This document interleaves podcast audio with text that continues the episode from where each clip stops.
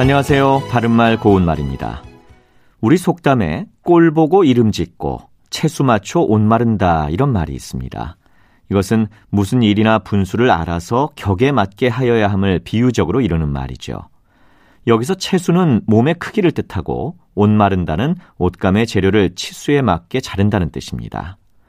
일반적으로 꼴이라고 하면 겉으로 보이는 사물의 모양을 뜻하기 때문에 모양이라는 말과 비슷한 뜻으로 쓰이곤 합니다.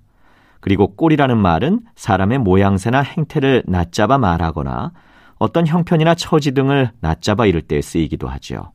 예를 들어 이 꼴로 어디를 돌아다니겠어 라든지 그는 남의 싸움을 말리려다 험한 꼴만 당했다 이와 같이 쓸 수 있겠습니다. 지금 말씀드린 꼴이라는 말은 일반 명사기 때문에 독립적으로 사용할 수 있습니다.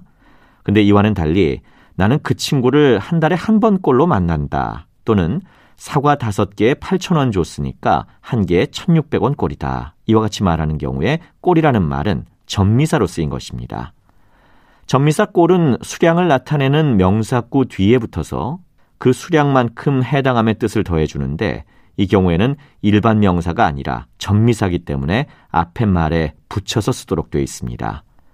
이와 같이 형태는 같지만 일반 명사로 쓰일 때와 전미사로 쓰일 때는 각각 그 뜻이 다르기 때문에 사용할 때 주의를 기울이셔야겠습니다. 바른말 고운말 아나운서 이규봉이었습니다.